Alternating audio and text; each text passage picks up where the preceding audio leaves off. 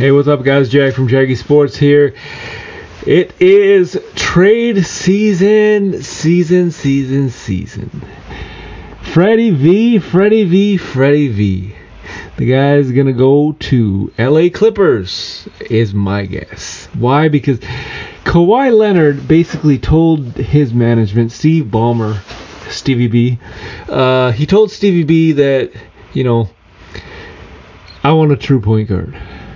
And Stevie B was like, "Hey, Kawhi, I'll do whatever you want to do. Doesn't matter. I'll, I'll give out money. I'll dish out money. Doesn't matter." Freddie V is most likely going to be an LA Clipper. Table extensions were about 114 for four uh, for, for four years, 114 million dollars for four years, and can he make more elsewhere? Yeah, for sure he can make it more elsewhere. Um, but at the end of the day, that's what those talks are, and you don't want him to walk if you're the Toronto Raptors if you're the Toronto Raptors, you want him to stay.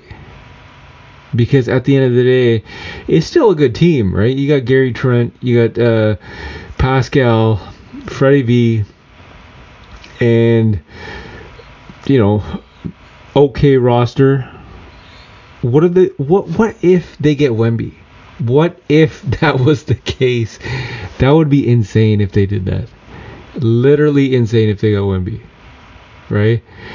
and that's all the reason to keep him. But that's a that's a that's a actually a big time far fetched storyline, right? As a business, you have to think of the team. You do not want this guy to walk and get nothing in return. I mean, you'll get cap space, but that's all you're going to get nothing else. So m- what I'm trying to say is, if the only teams that are biting so far are Orlando Magic, Phoenix Suns, and the LA Clippers. LA Clippers are number four, by the way, in the Western Conference. They're six and four in their last ten games. Number four in the Western Conference, phenomenal. And just imagine if they get Freddie V, right? I knew always knew these guys were dangerous. And quite frankly, that's actually starting to happen. Now, if they actually up the ante and get Freddie V and get a true backup center, that's pretty cool. Because the Clippers are heading into a new arena. They need a championship. They need a championship banner. And can this be the year that that they actually go and do it, right? If they're gonna do it, John Wall's not working out too well. Reggie Jackson's not working out too well. Ty Lue had to change the roster or the rotation for PG trying to be point guard, and it started to work. But at the end of the day, it could be Freddie V.